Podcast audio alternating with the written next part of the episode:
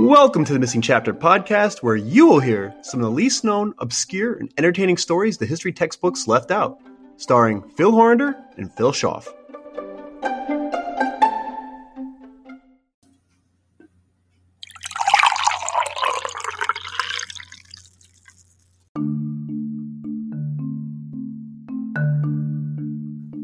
I'm sure the majority of our listeners have heard those famous words quoted before. The British are coming. The British are coming at some point in their walk with history. Paul Revere's famous ride, right? Well, of course, but the problem with that is he never actually said that.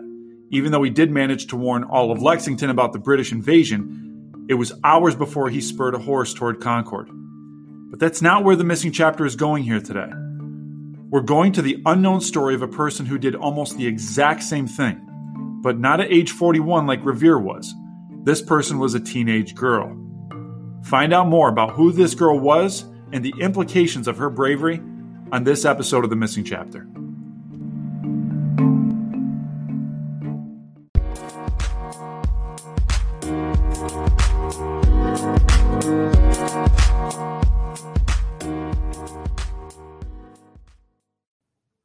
Welcome to another episode of the Missing Chapter podcast here with Phil Horner and Phil Schaff. Phil, it's November. We're serving up some house blend today. It's starting to uh, get a little bit chilly outside. You and I always have the discussion that as soon as we come back to school in September, we're amazed at how quickly those first few months go. Oh yeah, that's for sure. It's like we that that first week starts, we get into a little routine, and before you know it, we're talking Thanksgiving already. Yeah, it's it's kind of crazy, and I'm excited about the episode that you have today because I really feel like it's the epitome of what we tried to do with this podcast, and that we're taking a story where people think they know what actually happened, but I don't know if it's because of custom and what's been handed down, down over time. We really don't know the facts. And we're trying to expose and kind of lift the veil on someone who's gotten lost in history and clarifying what really happened in a very important you know point in our in our nation's history. Well, I think this is one of those stories that when I first read this, and I, I was um, akin to like the the story behind Revere. There was there's also some embellishment behind, behind his story, Mm-hmm. and then once you hear about this teenage girl, it kind of it kind of woke me up a little bit to say like, all right, number one, some of these questions like you had asked, why do we know more about Revere than we do uh, this teenage girl? Um, and you know some of the implications, like I said in the intro, of her being so brave to do something very similar to what Revere did. I think it's a it's a it's a fun topic. And it, originally, I'd planned, as I told you, uh, Phil, that I originally planned to doing this as a short.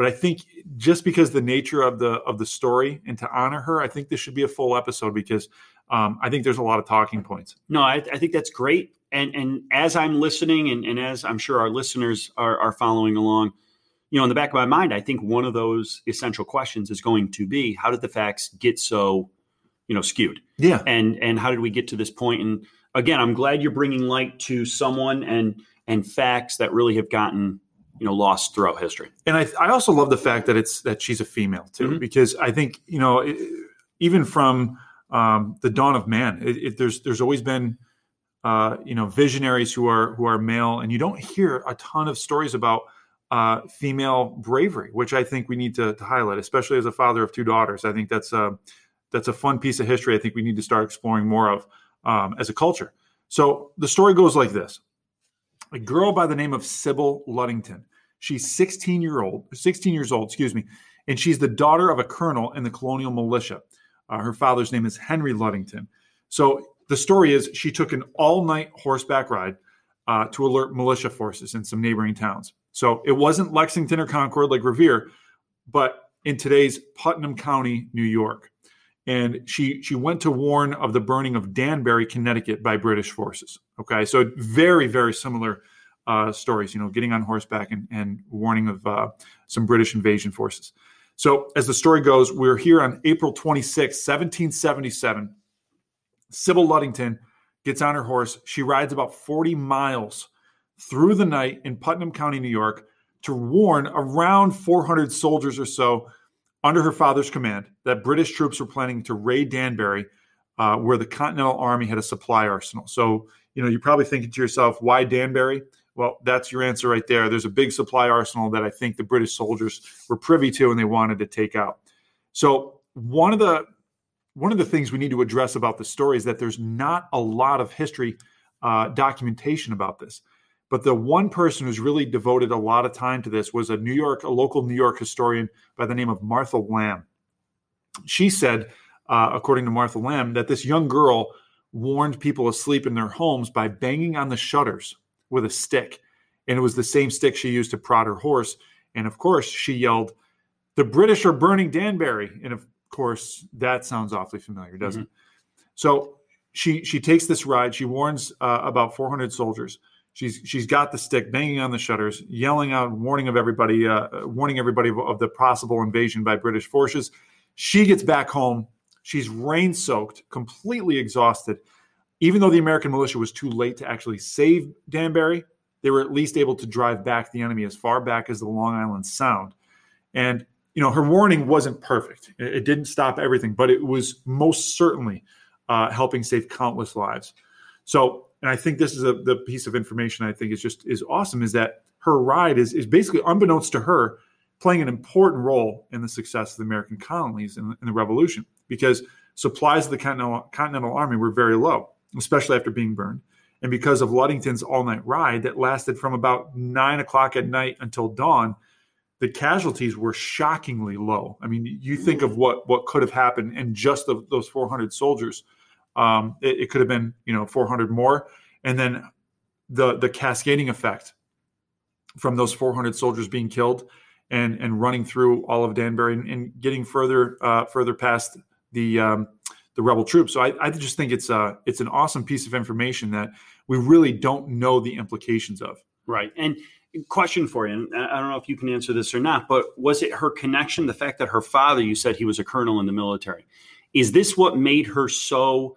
Um, I mean, ready to to kind of go into action? Is that she had that connection to the military? I mean, was her father stationed in the area?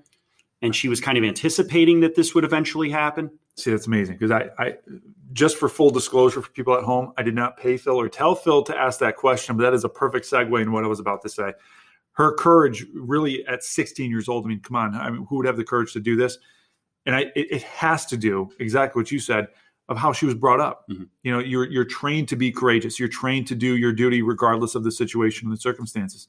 And of course, she had quite the bloodline, right? So her father's a colonel um, he fought in the French and Indian War and the Revolution, of course.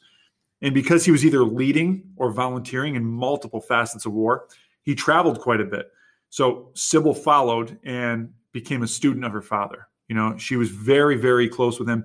Um, but I think that the story doesn't end with just her ride either, because there's lots of information regarding, you know, her and her father's relationship. One of being she uh, prior to her famous ride, she actually saved her father from being captured. Really? Yeah. So there was a loyalist by the name of Ichabod uh, Prosser, and he had about 50 other loyalists um, on tap, ready to quietly trap her father.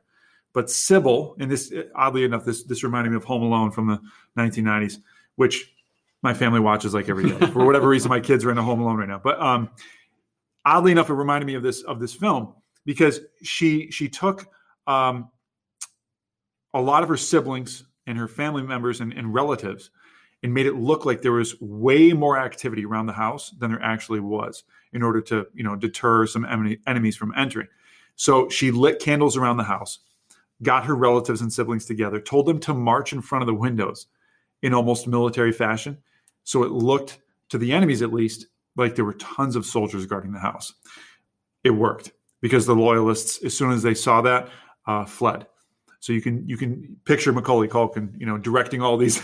I didn't know where you were going to go with that, Phil. And after you described the whole scenario, it, it actually is completely taken from that movie. Right. Yeah. So she she has this um, I don't know cleverness of, of a Macaulay Culkin almost. You know what I mean? If you can visualize that. Um, but yes, it worked. She the loyalists flee, and now she's at that point where I think she's built up enough courage uh, where eventually in 1777 she's going to take that famous ride. Now, I think here's the question. We'll take a, a, a brief break, but here's the question: Why was all the focus on Paul Revere? And uh, we'll plan on answering that um, after the break.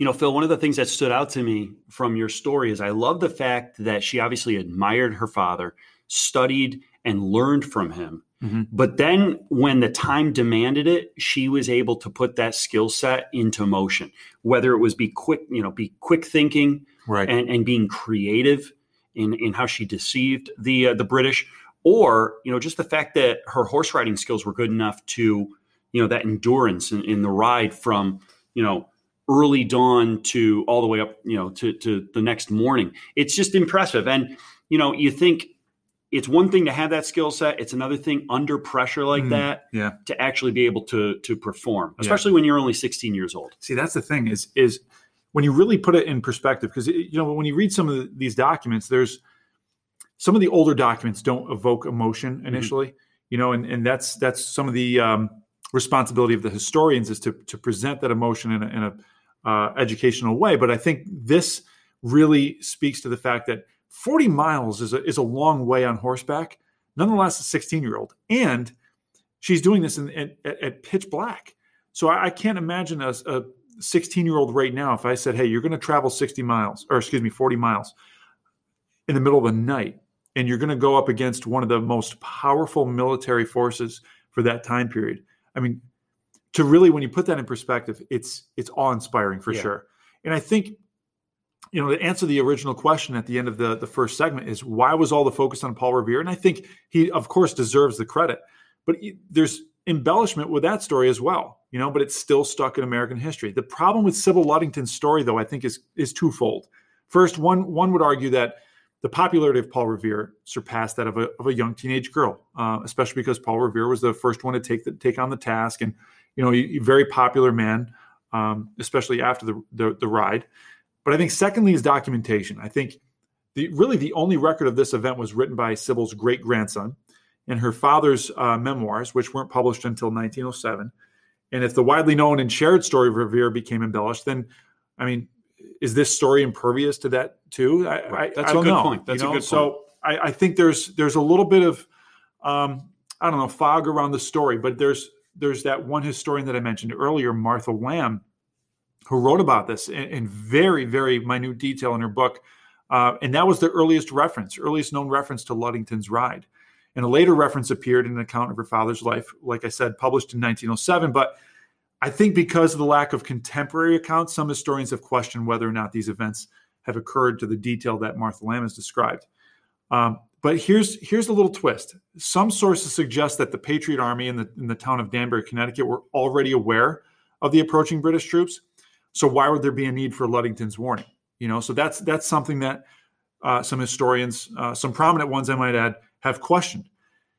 On the other hand, there are some very convincing historical pieces that I would say intrigue even the most doubtful of historians or, or uh, people alike, like oral and written records of Ludington being congratulated for her hero, uh, heroism by friends, by neighbors, and ready by General George Washington himself. So if, if she's going to receive a, a, written or oral uh, record from George Washington, a congratulatory piece, how could you deny or argue against the validity of that of that story being told? I, it would be hard for me to, to come up with a, no, a reasoning. Mean, of all the people, I mean, that to me, you know, having having validity provided by Washington speaks volumes. Oh yeah.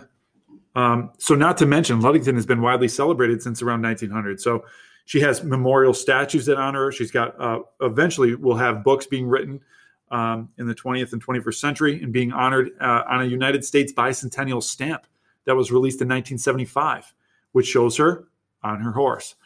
Um, if we've learned anything from Paul Revere's ride, though, I think it's the notion that history has to be carefully, carefully documented and presented, or else, of course, the truth can be overcome by embellishment and become almost romanticized to a, to a certain degree. So I think, Phil, it's our responsibility as historians to look at the story of Sybil Ludington from the very same perspective.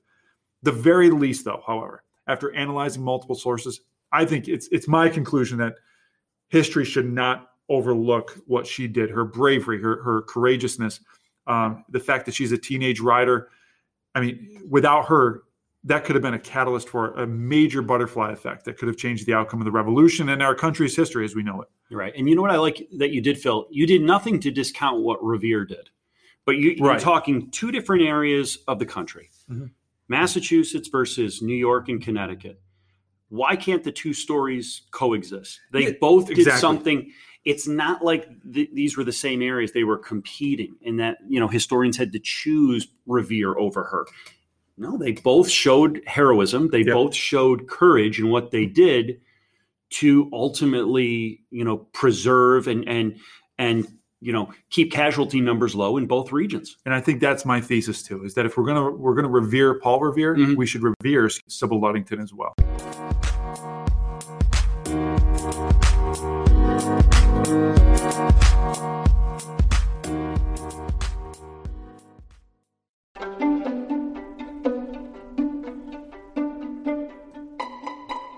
Thank you for joining us, and until next time, I'm Phil Horrender. and I'm Phil Schaff. Another chapter has been added to the history textbooks.